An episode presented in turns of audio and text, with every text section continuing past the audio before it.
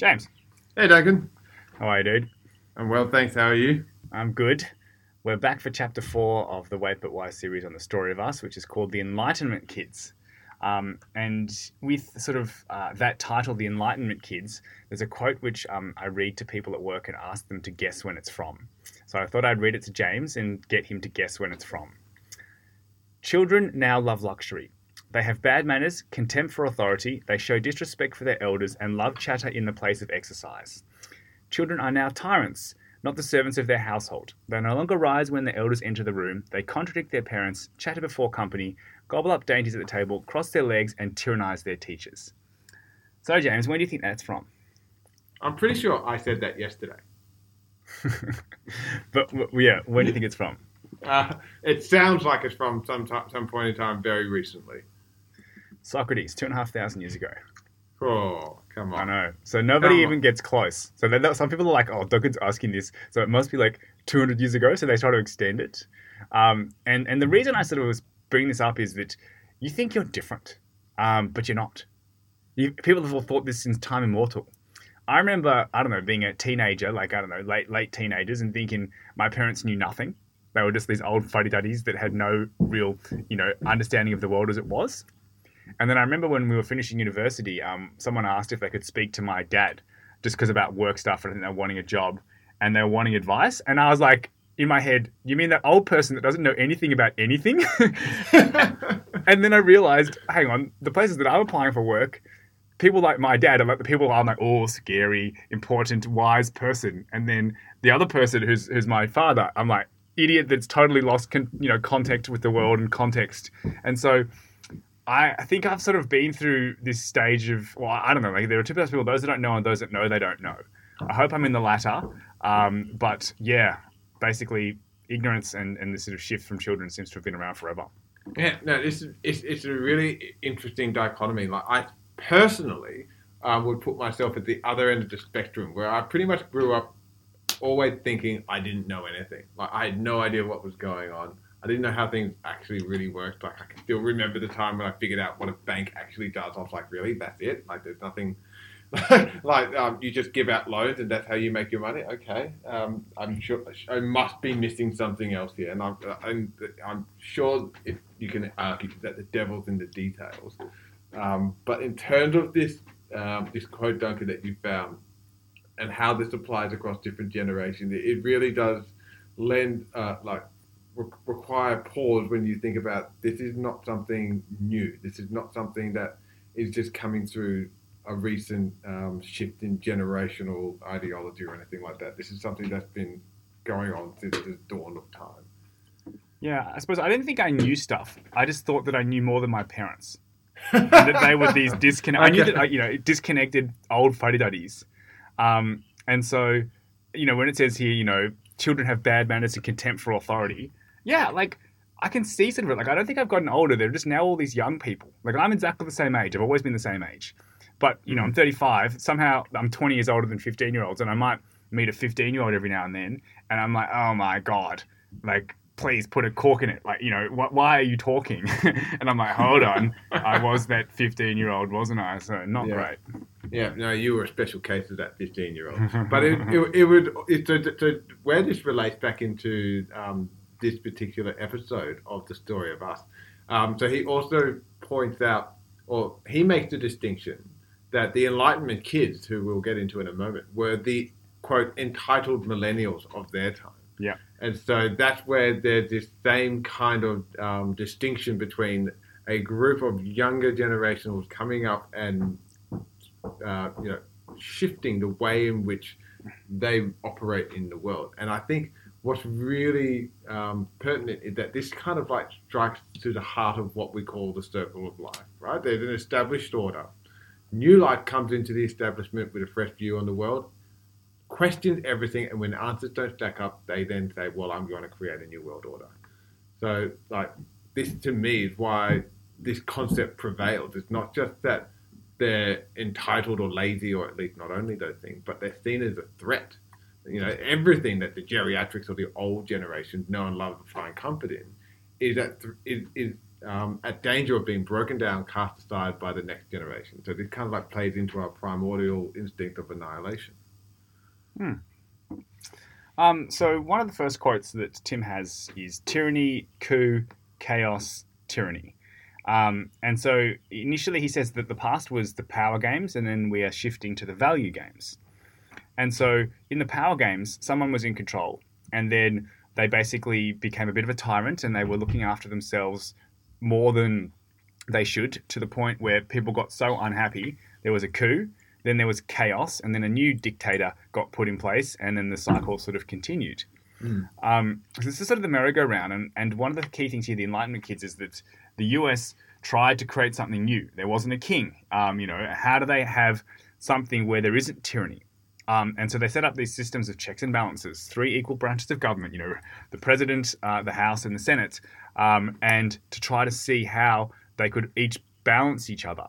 And that this could mean that no one part could have too much power and become tyrannous. Um, I think we're seeing Trump trying to have a really good, you know, crack at this. But this is like a really, really nice sort of idea that if you can stop the tyranny, you stop the coup and you stop the chaos. And so this means that people cannot have, you know, upheaval, you know, a change of the leader, meaning, you know, everyone's businesses get taken away and you have to go and fight.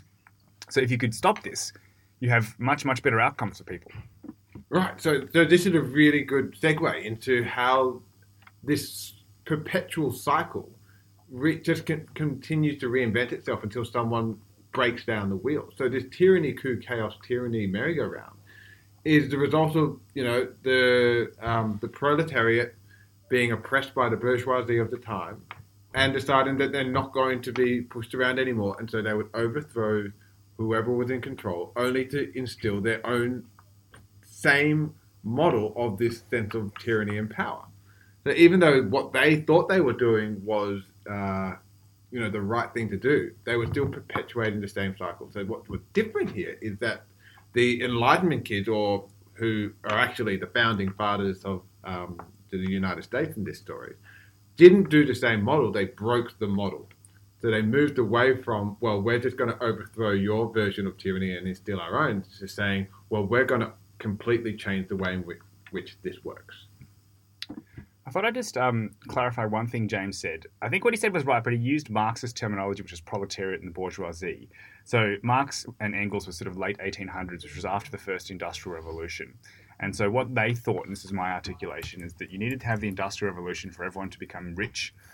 But then you had this massive inequality because there were people that owned the factories and people that worked in the factories. And then after that new productivity high to come along, there was an uprising of the proletariat, and then they took ownership of the factories. So this tyranny, coup, chaos was actually from before that, and there wasn't, you know, factory workers. People were sort of peasant farmers, etc. Um, so those terminology, I don't think necessarily was well, they were invented in the late 1800s, but the idea and the concept works.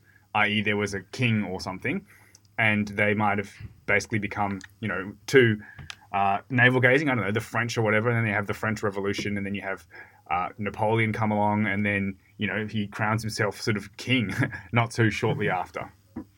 Yeah, I take your point. So um, it may be a little bit esoteric. So maybe I should probably expand the aperture out to those in power versus those not in power.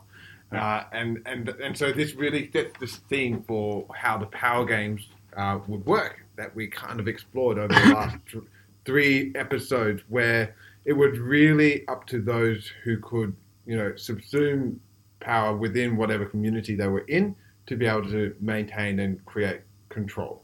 Now, there was this kind of distinction between, well, how do you leverage that by using the more primordial, instinctive lower mind versus how do you leverage that through the use of stories? But now we're looking at the next level up from this, which is, well, what are the actual foundations within which you can create a functioning society? So I think they were trying to minimize or not too much power in one hands, and then also to be having a tr- peaceful transition between the people in power. So they say a country is not really a democracy until it's had peaceful transition of power between two sides. So it can't be like I don't know, there's a left-leaning party and a right-leaning party, and the left party transfers to the left party. It has to be left to the right. And so basically, you need to have it transferred twice, and then you have a successful democracy. I don't know who came up with that. Um, And so this is really interesting. So one, you can't have someone who has absolute power and able to do whatever they want, you aka you know Putin or Xi Jinping, if you ask me, and then they do some things which aren't so great. Imagine if Trump had absolute power. Like it's, it's a very good example of the U.S. democracy rating him in, even though you know he's done some things which I don't think are so great. Imagine if he could do whatever he wanted. Um, and so this is sort of the next part. It's like okay, well then, as part of this system they came up with, they had voting. Um, and I like this Churchill quote the best argument against democracy is a five minute chat with the average voter. yeah, uh, I, I, think, I don't know if it was for democracy or for capitalism, but it was. Um, democracy. You know, it, uh, well, no, I'm talking about uh, the quote that I'm about to try and remember oh, okay. myself, which is something along the lines of like capitalism is the worst form of economic management, uh, save for all other versions. It's another Churchill one. It was um, democracy is the worst form of government, except for all other forms of government that people have tried.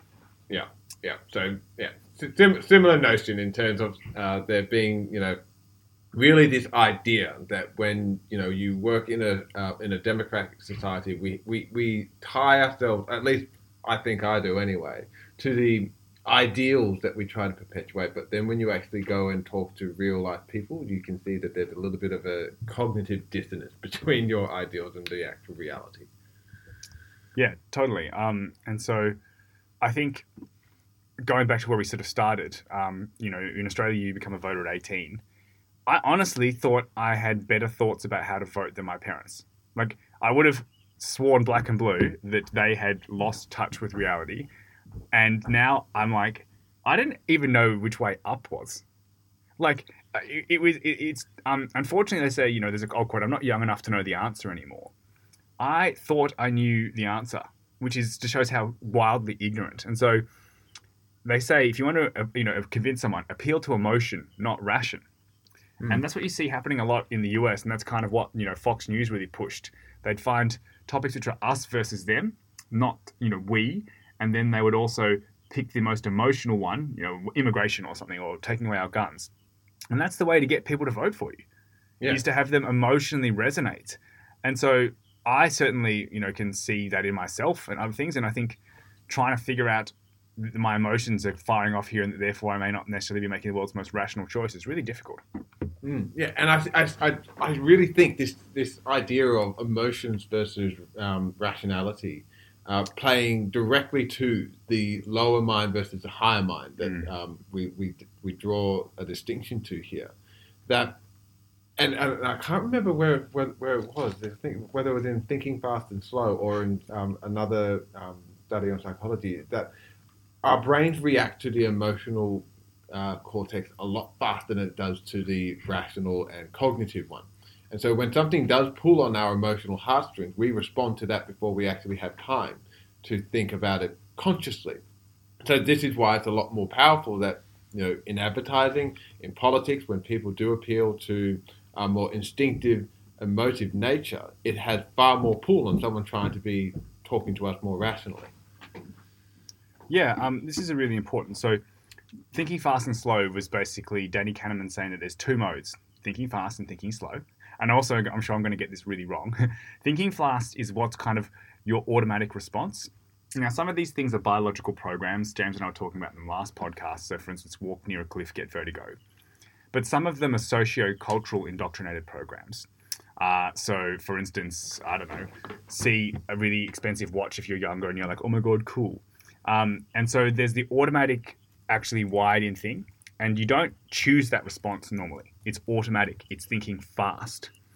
And it is associated with a thought and an emotion, typically. So, whatever. See someone hit your brother, and then you're immediately unhappy, and you think, I'm going to make that person pay because, you know, family is important. And so the thinking slow bit is kind of what happens after you have processed the thought side. So mm. there's your automatic, and you can do programming to yourself, but there's also programming done to you by society. So my articulation, I think, of what you're sort of saying, James, is that the thinking slow part requires you to cognitively go through the thought process.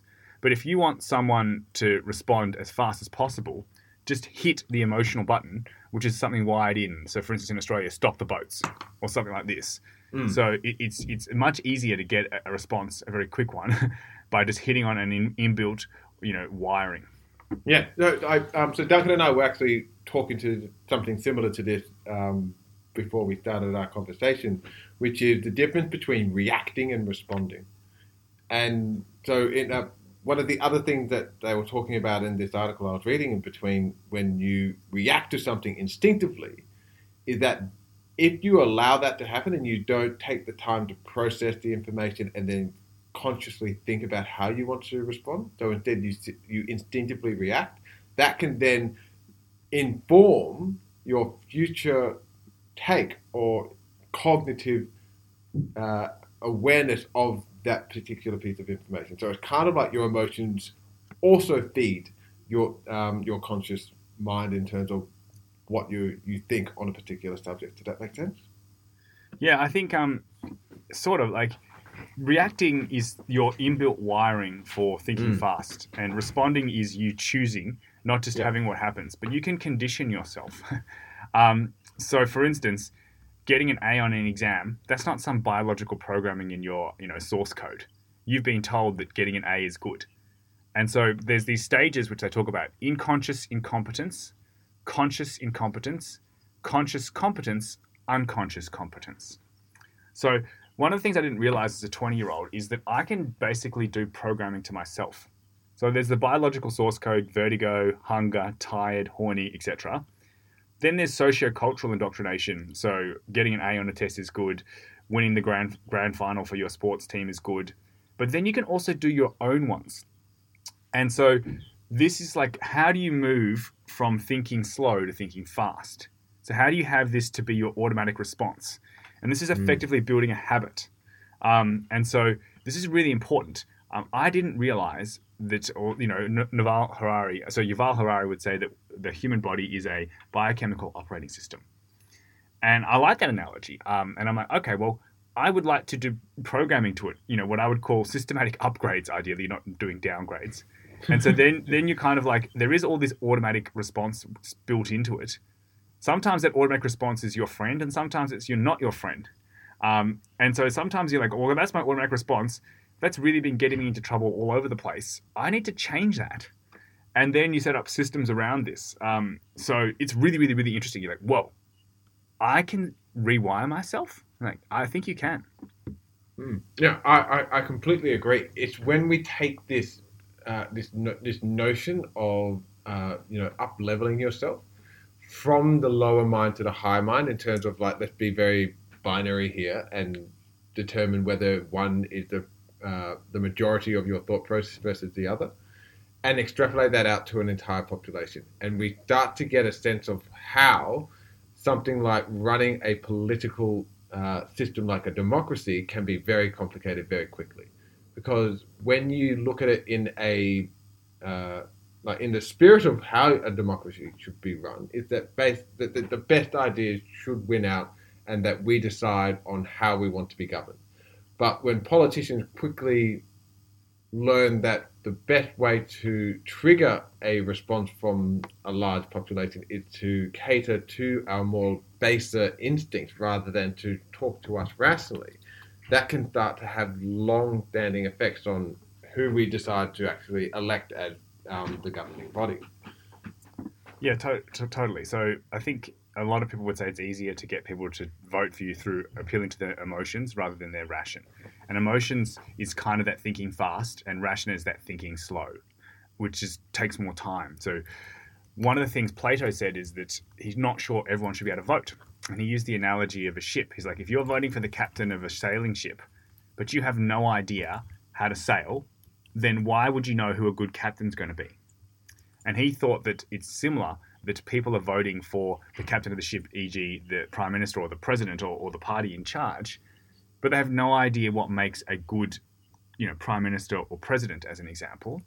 Mm. And so this is sort of the one thing that if you could change one thing, what would it be? And I think all else equal, despite what 15-year-old Duncan might have thought, he didn't know everything. Um, I like to think that I've learnt some things in the last 20 years, um, and that I would therefore, on average, make better decisions than I would 20 years ago. And so I think that if you could effectively, hopefully, increase the base knowledge that people have about the political issues, you know, whatever it is, education, healthcare, climate change, etc., that they would then be able to make more informed decisions for themselves and they would be less susceptible to people playing to their emotions. So you'll never go broke catering to the lowest common denominator.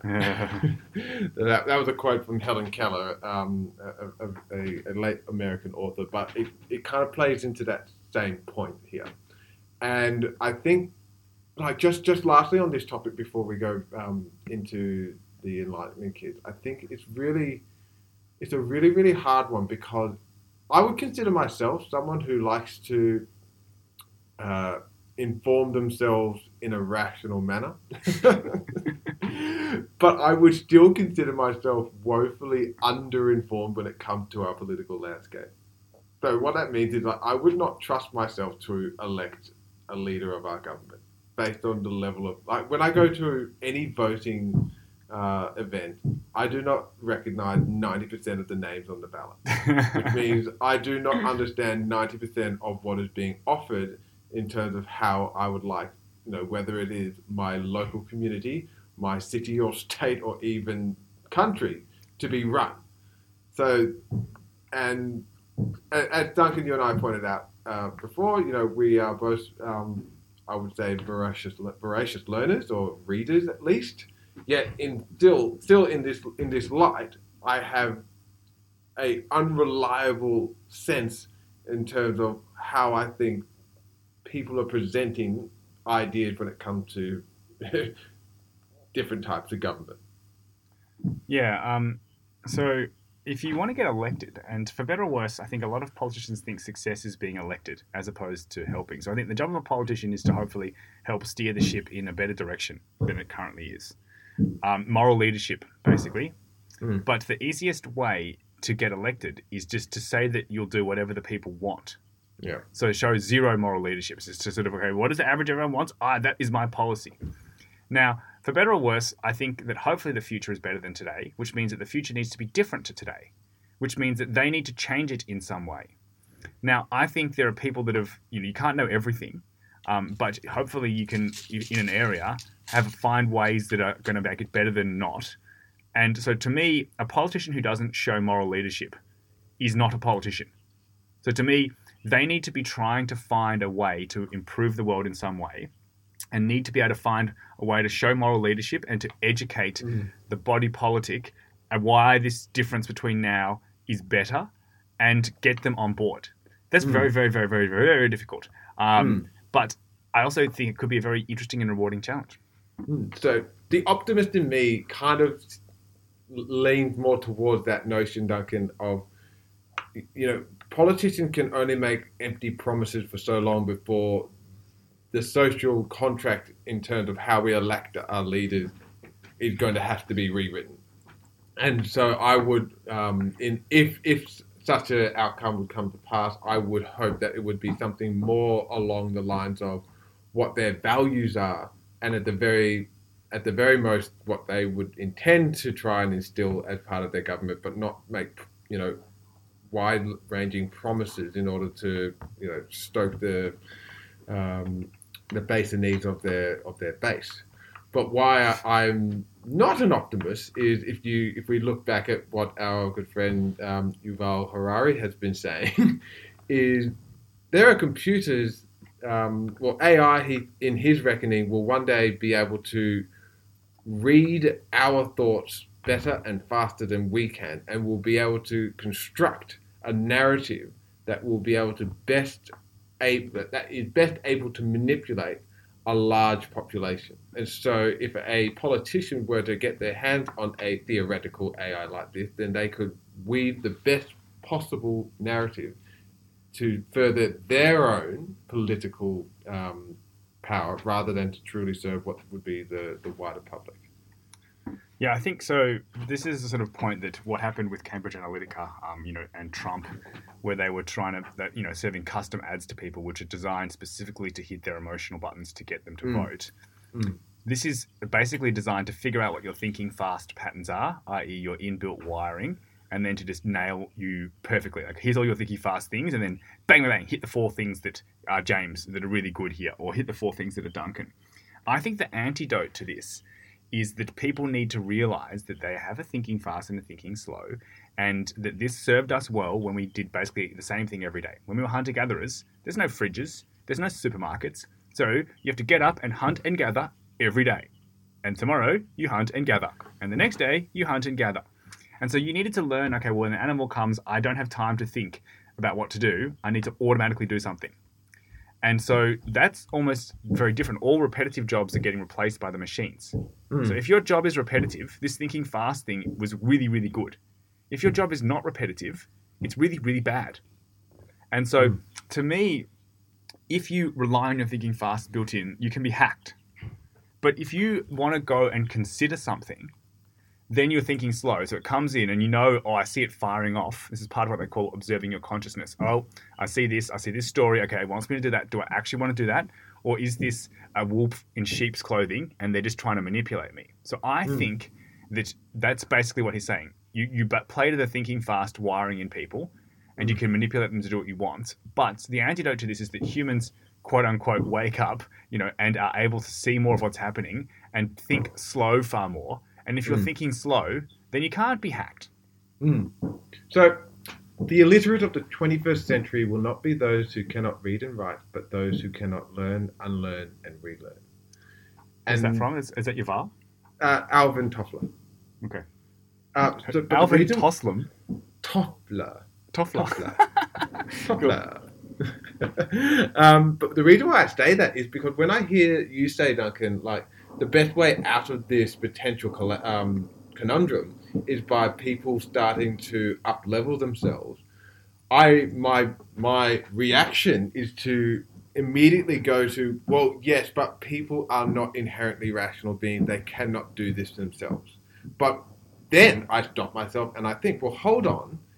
Is that true or am I, am I just perpetuating a conventional wisdom in today's world? Because if you go back let's say four 500 years the majority of the world population could not read whereas that is now very much flipped on its head in today's world, hmm. where the majority of the population can read because of a better education.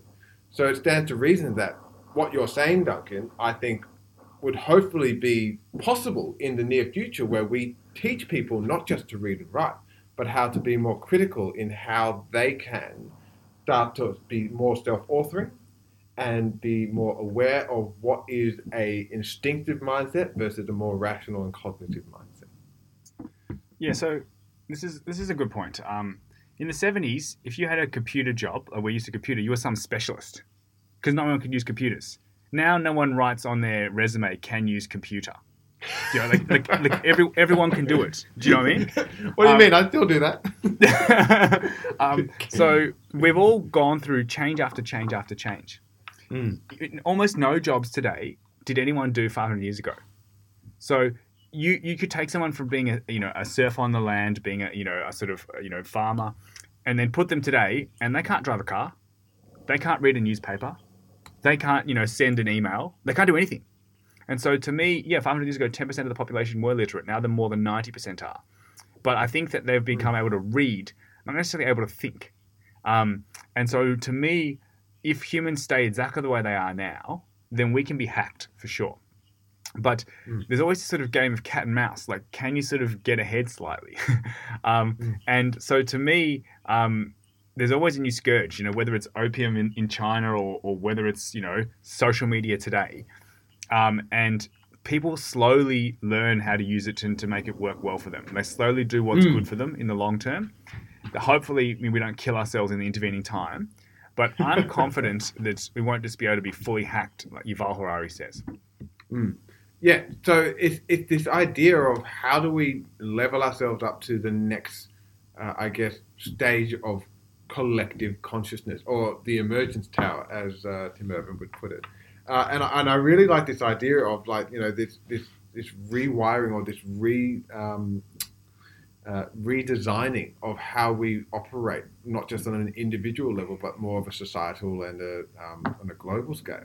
And uh, like the one that I really am drawn to the most is our model of education, right? So, 200 years ago, the problem with the world to be overly simplistic, could be we do not have enough literate people to be able to fill all of the jobs that are coming through in the now industrial revolution.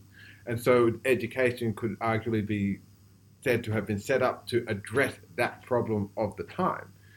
Whereas what people like, um, you know, Sir Ken Robinson, um, who is a very famous um, uh, uh, thinker in the UK, talking about how we need to reinvent education, could be to this point. It's not that, well, we've solved the problem of illiteracy and now we're just spinning the wheel. Is what is the illiteracy of today? And it could be this idea of, well, we need to start thinking about what the world in tomorrow is going to be needing in terms of well people who can think more creatively people who can think more critically as opposed to people who can apply certain skill sets that are either repeatable or able to be acquired simply by rote learning. Yeah um, so people would say and this is a reductive outcome that the industrial revolution created enough actual, you know, spare capacity for people to be able to have education for the first time. So in the 1870s mm. in the UK, they had three years of government education. Before that, there were schools, but you had to pay for that. There was no government education, so it was only for very wealthy people. And then it moved from sort of three years in the 1870s to sort of 12 or 13 years in most developed countries today. The curriculum hasn't changed much, um, and that it was set up for the jobs that existed at that time, which were pretty much repetitive jobs. And now those are being replaced by machines. Um, and so it did a very good job for what it was built for, but now we need to be able to what they call 21st century skills. Um, so that's things like critical thinking, uh, communication, empathy, uh, emotional intelligence, etc., which weren't really, um, I don't know, the first things that they were designing for back then. I think the world is getting better, but I, I do think we can do better through our existing uh, education system mm. um, and hopefully help people. But it's, it's interesting. If you took someone today and put them back 500 years ago, the world's smartest person, they know that the witch next door didn't put a spell on their kid, and that's why they're sick, and so they should burn that witch at the stake. And they know about, you know, they, oh, you know, I'm just going to invent, you know, some physics just quickly before Isaac Newton does, and then, you know, hey, look at me, I'm a genius like Isaac Newton. No, you're not. You just, you know, what he invented, they teach your ten kids now. Mm, um, so, to me, yeah, um, we can, and I think have been getting better. So, despite the education system, in large respects, being similar in most countries to say hundred years ago Mm. A human today, like I think uh, the equivalent 15 year old today knows more than their parents did when they were 15. Yeah. And that's because yeah. a lot of stuff happens not in the classroom. There's a lot yeah. of stuff that's around as well. Yeah. Yeah. So what is revolutionary today is is, is basic uh, intuition in 50 years time. Mm. And like so, going back to the children of enlightenment, the most revolutionary thinking of the time was this new model of the value games, right? So, um, you know, put simply, uh, and this is how Tim Urban described it in the article, up until you know the the middle of the um, well, like the late 18th century, pretty much the majority of societies and countries around the world were driven by the power game, which was those who could get themselves in power had the majority of control over the rest of the people within that um, their influence, and it was a very much fixed hierarchy. Uh, and then the new thinking coming through where people were starting to think, well, there's another way we could be doing this, and suggesting that humans had, you know, more of what they would call inalienable rights, such as, um, you know, everybody was equal and everybody had the same chance to a good life as everyone else. That today sounds so intuitive. If you, I, you know, I would be forgiven for thinking that that was also baked into my source code but it was something that was so radical at the time that you know they had to you know go to war in order to, for them to be able to create a, a, nation where something like this could exist. I'm not sure that that last part is fair. Um, yeah, no, I, I, so I, I would, a, yeah, I would reword that. Yeah. yeah. Um, so yeah, careful, James. um, so I think this is another quote which we're going to talk about um, from Churchill again. This is just Churchill quoting. He's got so many great things.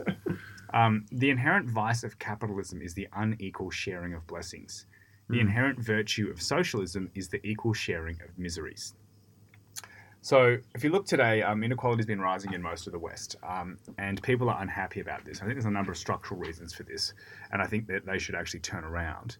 And so then they say, "Oh, we want socialism." like, well, do you want to go and live? Like, there aren't really any ones left, but like I don't know, North Korea or something might be one of the only social ones, or you know, the USSR. No, I don't want to live there. I say, okay, so what are you thinking about then? And so this is where I think it's really interesting, and this is from Rawls, and I've written this in, down here, so I'll try to explain my understanding of this.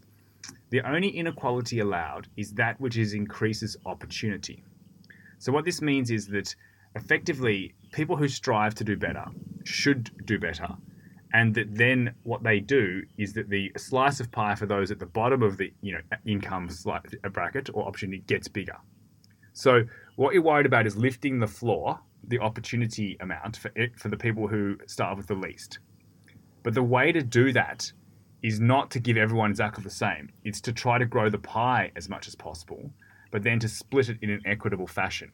So, kind of paradoxically, allowing people to do good done well helps out people at the bottom of the income spectrum the most. Okay, so No. uh, it, I'm it it helps a lot when you explain it like that. But I'm going to try and see if I can pull this apart. Like, firstly, my my uh, my questioning is that is this not just another way of saying this is the the foundational principle of capitalism itself, which is to suggest that based on on the principle of equal opportunity, everybody has the right to pursue their own, I guess, uh, means of I don't, I don't want to say enriching themselves, but like creating wealth. And think- oh, as long as it doesn't um, violate that first rule, would that not basically constitute it having to increase opportunity? So you can look at it different ways, and, and I think this is a far more nuanced um, way of Yeah. describing things. Uh, so Rawls died, I think, in like 2000 or thereabouts, um, and a lot of the other people that made some of the you know capitalist thoughts, like Adam Smith, etc., they were alive a lot longer, a lot earlier than that. Um, so to me, if you have unbridled capitalism and sort of part of what happened, for instance, in the late 1800s in the US, they didn't have rules like insider trading, like all mm. these other things. And so there's a bunch of people, I think seven of the 10 wealthiest people of all time were all in the US and all born within three years of each other. So the US was the biggest country, and that they were then part of the world when the idea of scale changed. And there was like the banking one, which was JP Morgan, and then there was the steel one, which was Carnegie, and then there was the oil one, which was Rockefeller. So these people became dominant in each field and were sort of monopolists. And so what they were called is robber barons. Um, and the reason they were called robber is because people thought that they got their wealth in a morally unjust way. Now, it wasn't illegal. They made laws after what they did to make it illegal. But this is this sort of thing. So I don't think anyone would say that you should have zero regulation in markets or zero regulation around because it can mean that people distort things. So it's very, very sort of nuanced. It's not either capitalistic or socialistic. It's a continuum. And different industries should have different places. So for instance, I don't know, in Australia, we have partially government, partially, you know, private eh, healthcare. In some countries like Canada, there's only government, and in some countries like the US, there's only private. And what's the best? I don't know, but this is sort of on a spectrum. So there's different parts. And so it's, it's really, really, really nuanced. And I haven't addressed exactly your point, which I can get to, but I thought I'd pause there. Okay, so like I, I, I think the nuance here is that there is a spectrum, and I and I agree. I don't think enough people appreciate that. Like myself included, a lot of thinking is in the binary sense. You're either socialist or you are a capitalist. You're either you know a right uh, you know leaning person or you're left. You're conservative or you're liberal. Um, but I think by bringing it back to thinking it more along the lines of well, there are layers to this, and there are um, elements that can't necessarily be teased out into a um, yes or no argument. At least brings us back to a playing field where we can say that there's no hard right or wrong here. There's only levels of intensity so much. So when you talk about these things around, well, the only inequality allowed is that to which increases opportunity. Um, that still, I guess, implicitly accounts for things that don't necessarily address things like income inequality, or uh, and uh, we can argue about the notion of that itself. But like at least uh, the the, the wealth inequality gap- by itself isn't bad. Like that's that's an uh, in my opinion not a Yeah, fair characterization. bad example. I, I didn't Yeah. mean income inequality. I meant the wealth gap. Yeah, but Right, why is the so- wealth cap? It's, that's the income inequality by a different name. That's not bad. I, I disagree what with that. kind of it depends what kind of wealth gap. So, So are you- income inequality is suggesting Yeah. that somebody is not getting paid the same amount for the same job, which I don't necessarily is, is, is the case, or at least nowhere near as much as what people would lead you to believe. The wealth gap is basically the divide between the, um, the wealthiest and the poorest in your country. So I'd say they're two very distinctive um, issues. Okay, so um, I'm not sure that that's how I would characterize those things. But, anyways, let's just take your definition, which is wealth gap.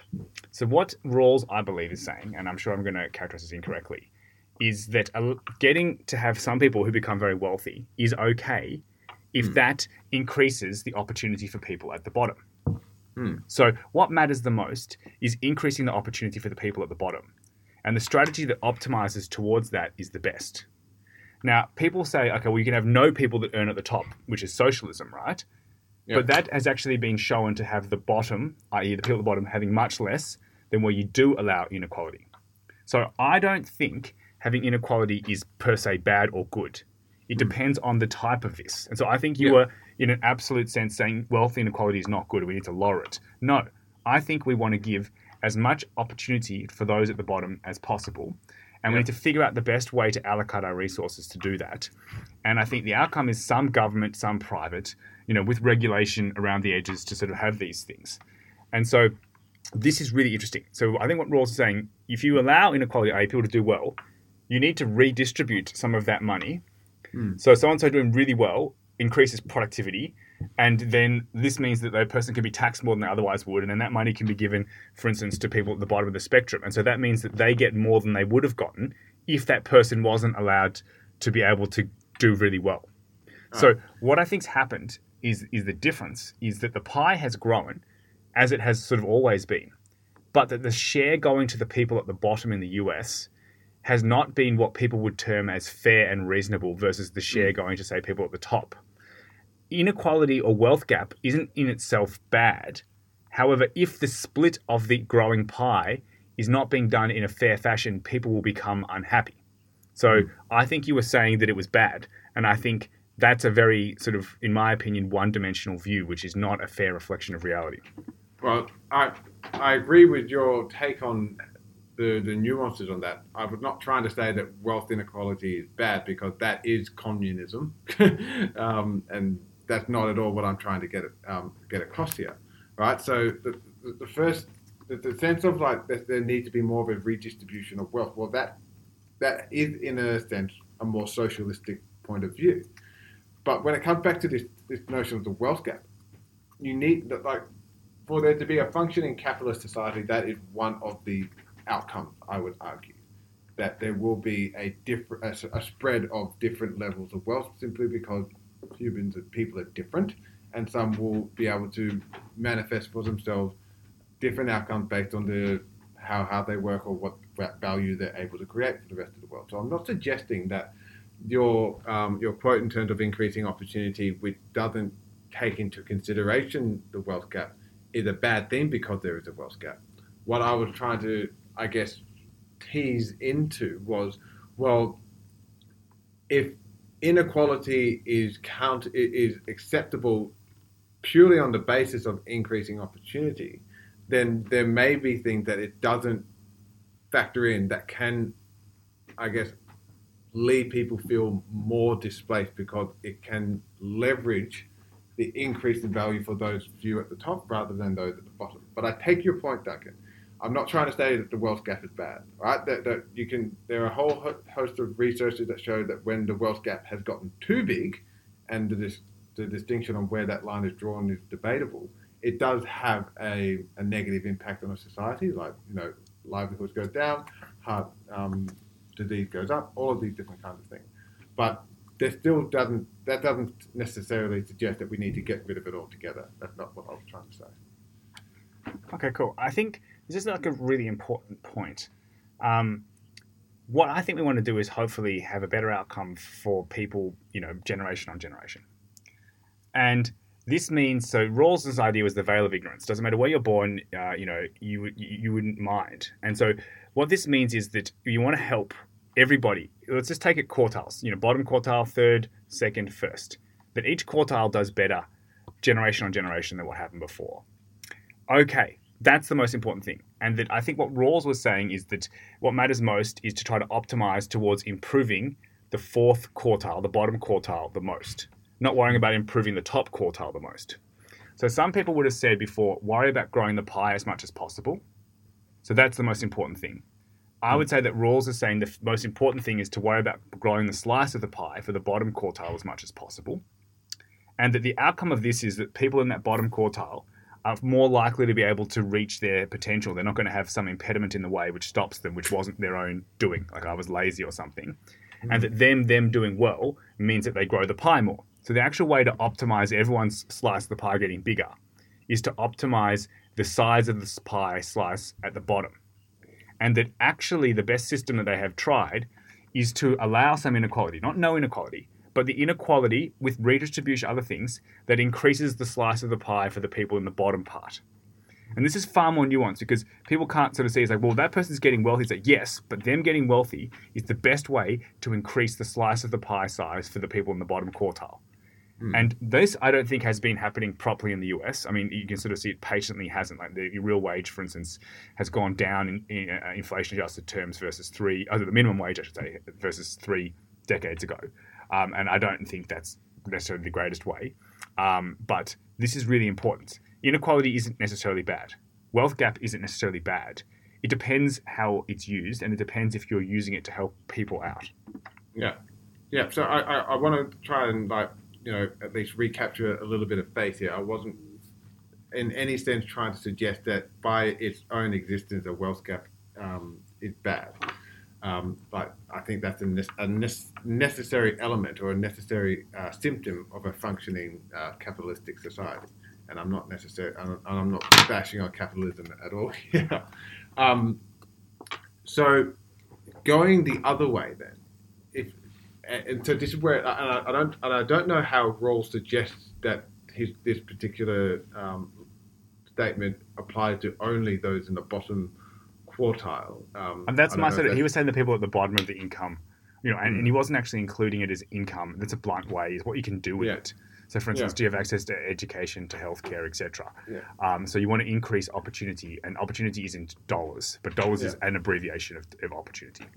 But then, what about those where you can see uh, inequality as a consequence of technology, right? People developing new technology such as, let's just say, AI or machine automation that is leading to further displacement or a further inequality, for want of a better word, because people are losing their livelihoods or losing their jobs. Now, I know we can argue that you know a proper functioning um, government could help re-educate and um, retrain these people, but in in the spirit of what Rawls is saying here, well, to me, reading his statement would suggest that that's not okay. If you are uh, creating wealth by automating a whole bunch, an entire sector of a, a functioning society.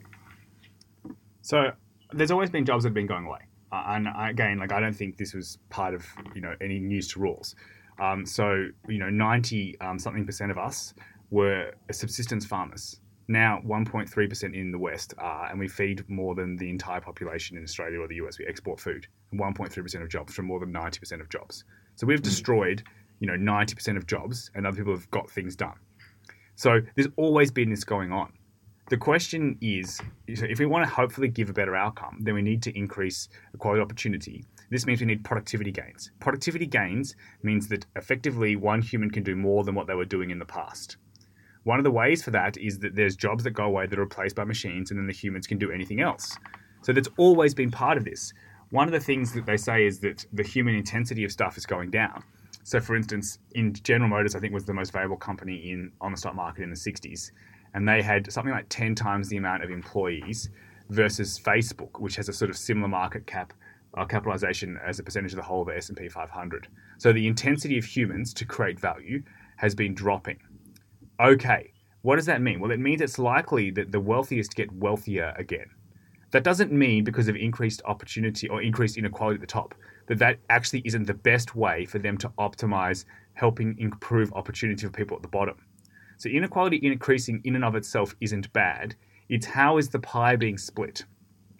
So, for hmm. instance, the best way to give people at the bottom more might be to allow more people to create new things, and therefore that, that if this is less people intense, therefore it's even higher than what it was before. The goal is to help increase the you know have the veil of ignorance, which is that the people at the very bottom have the best outcome that they could. Mm. And so this is again wildly more nuanced. um, yeah, it's it's very nuanced, and like we've gone off on a tangent here, but I'm really enjoying it. Um, so, like, firstly, I'm not too sure I necessarily agree with the, to increase opportunity. You simply need to increase productivity, because then you just recut it. So the opportunity has increased, and productivity has increased. Therefore, the pie is growing.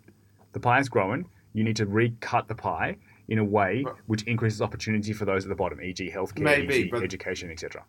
Maybe, but I don't think that's necessarily been addressed here because, like your example of uh, General Motors versus Facebook, uh, you know, General Motors was in a time where the middle class was thriving, as opposed to in today's world where you have this significant increase in productivity and companies like Facebook able to operate at the same kind of market cap value, but there's a complete decimation of the middle class um, uh, level in this in, in this society.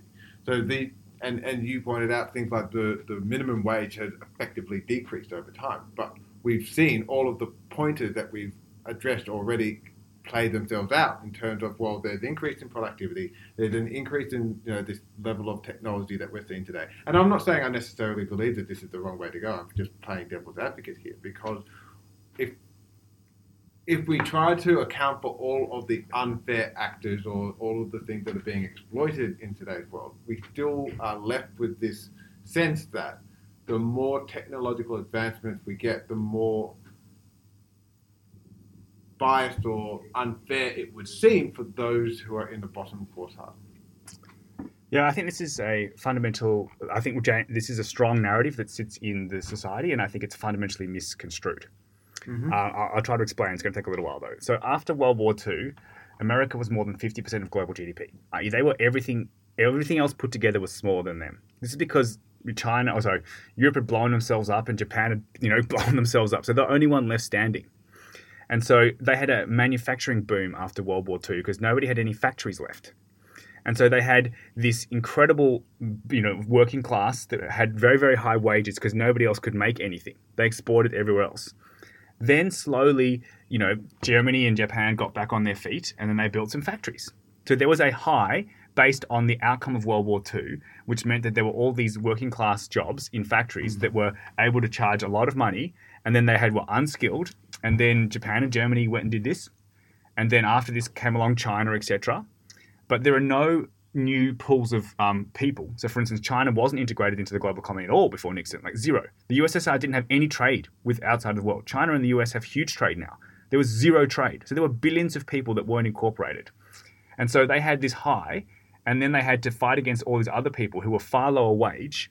And so what happened is that they lost these jobs that were like General Motors, and they were unionized and highly paid. And they got new jobs, but they weren't unionized and highly paid because they were unskilled. So they might go to services, they might work in a restaurant, and they might earn half as much.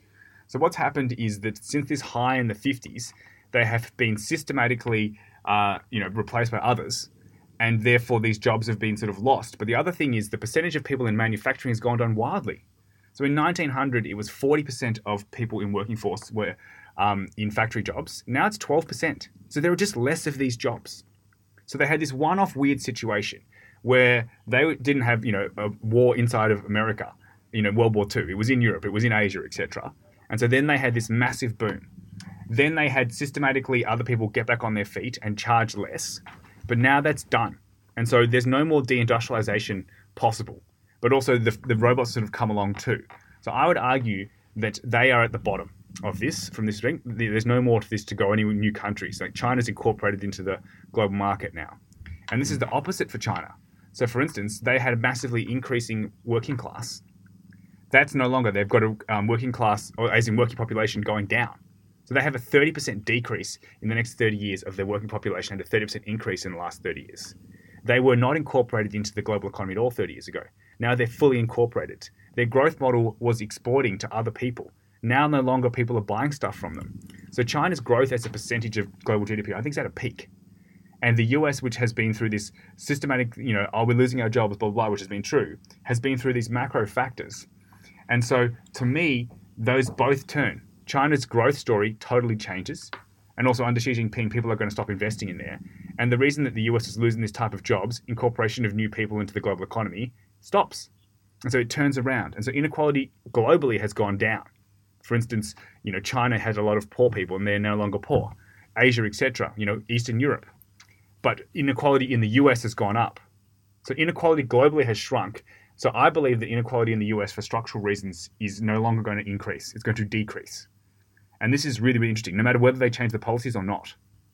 And this means that a lot of the unhappiness which has come from this will naturally sort itself. Just don't have a war in the short term. So, so I really appreciate uh, you walking through that entire um, passage. It was really, no, it's really, really helpful. Mm. Um, not to say that I necessarily agree with all of that. Like, Mm. I, I, I can, I can detect points where you talk about, well, equality globally has risen, which is true. But if you look at the reason why that is, it's because if you look at um, the evolution of a country along a, you know, the life cycle of a human being, you know, America was this 25 year old who is going through a um, tough time, whereas China was still this five year old who is only just getting to the point where they grow up into an operating um, society kind of thing. And so anyone going from five to 15 is a lot easier than someone who's 25 and having a, a, a lull period in their life. Um, but the other point was that you kind of like just put in there as a footnote that like yes, automation also plays into this um, by some, some by some factor. But um, at least what I've read is that they pointed to well, the majority of job losses in these, um, you know, in the manufacturing uh, spaces, it very closely aligned to not just exporting overseas to parts of Asia, but to automation as well. But um, I, I guess where we go, it, it probably I don't know what you think, Duncan, worth exploring much further because it's really just going back to that original quote in terms of it's okay as long as you increase the opportunity for the bottom, or in general, I think it was. Um, and what does that really mean? Uh, which is a really, really interesting way to try and like figure out what would be a, a good operating model for us to be able to run our society on.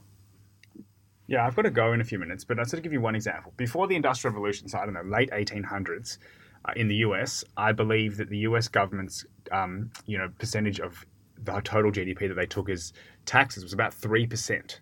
Now it's like 25%. Now you can argue, are they spending it right? Is it in the right areas? But you can't argue that they're taking a wild amount more in percentage of the GDP. So massive amounts more redistribution is going on. I believe because technology is improving, that the amount of value one human can add, i.e., the leverage they can get, goes up. So to me, structurally, the percentage of GDP that goes to the government, which therefore goes to redistribution, should go up systematically over time. It has been that there's up, you know, troughs, there's in Roosevelt's New Deal, etc. So to me, I think that there has been structural reasons why there has been the deindustrialization of the US, you know, because it was the only person left standing. um, and, you know, when the other countries stopped fighting each other and started building stuff, they were going to take, you know, instead of having to buy all their stuff from the US, they could build some of it themselves.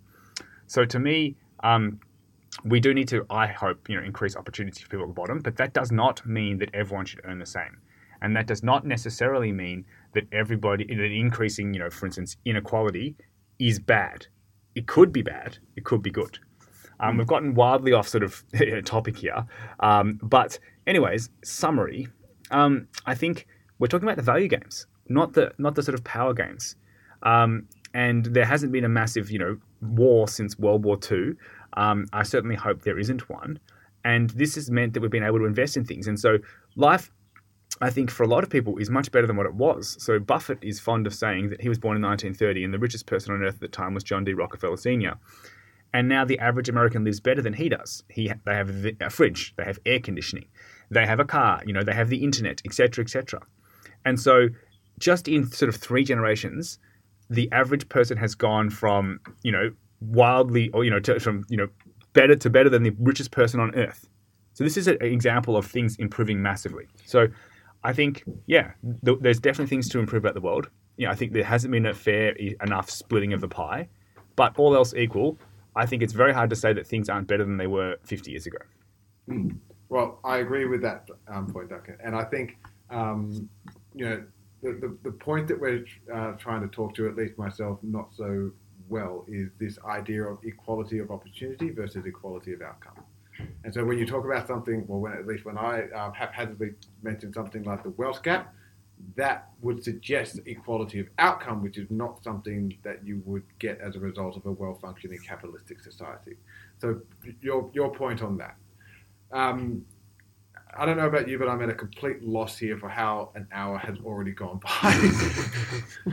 but um, this is the, this this is where we start to turn the corner from a old functioning society where things were primarily governed in the power games model, where the strongest literally had all the power, to the value game, which was, um, at least in the story that Tim Urban says, was founded by the founding fathers of the, uh, and they wrote into it uh, rules that determined how we were going to function in this new world by way of providing a net positive impact rather than a zero sum impact. And so this kind of took a little bit more of a, I don't know if it was more of a political term or at least philosophical one, where we talk about, well, there's, as part of this model, the idea of inequality, not in terms of um, opportunity, but in, in terms of how this further grows the pie for everyone. So I think what you said, Duncan, was, or what Rawls said was, inequality is only allowed in that it increases the opportunity. So we spent a long time mm. trying to get me to wrap my head around that, but I think I can mm. understand the, the, the, basic principles of what that is trying to extol. So, yeah, a lot of stuff that we did cover here, but not necessarily what we might have set out to do. But there was definitely a very uh, in, um, a, a, big learning curve for me, anyway. Cool. All right. Thanks, everyone. See you soon. Uh, Bye.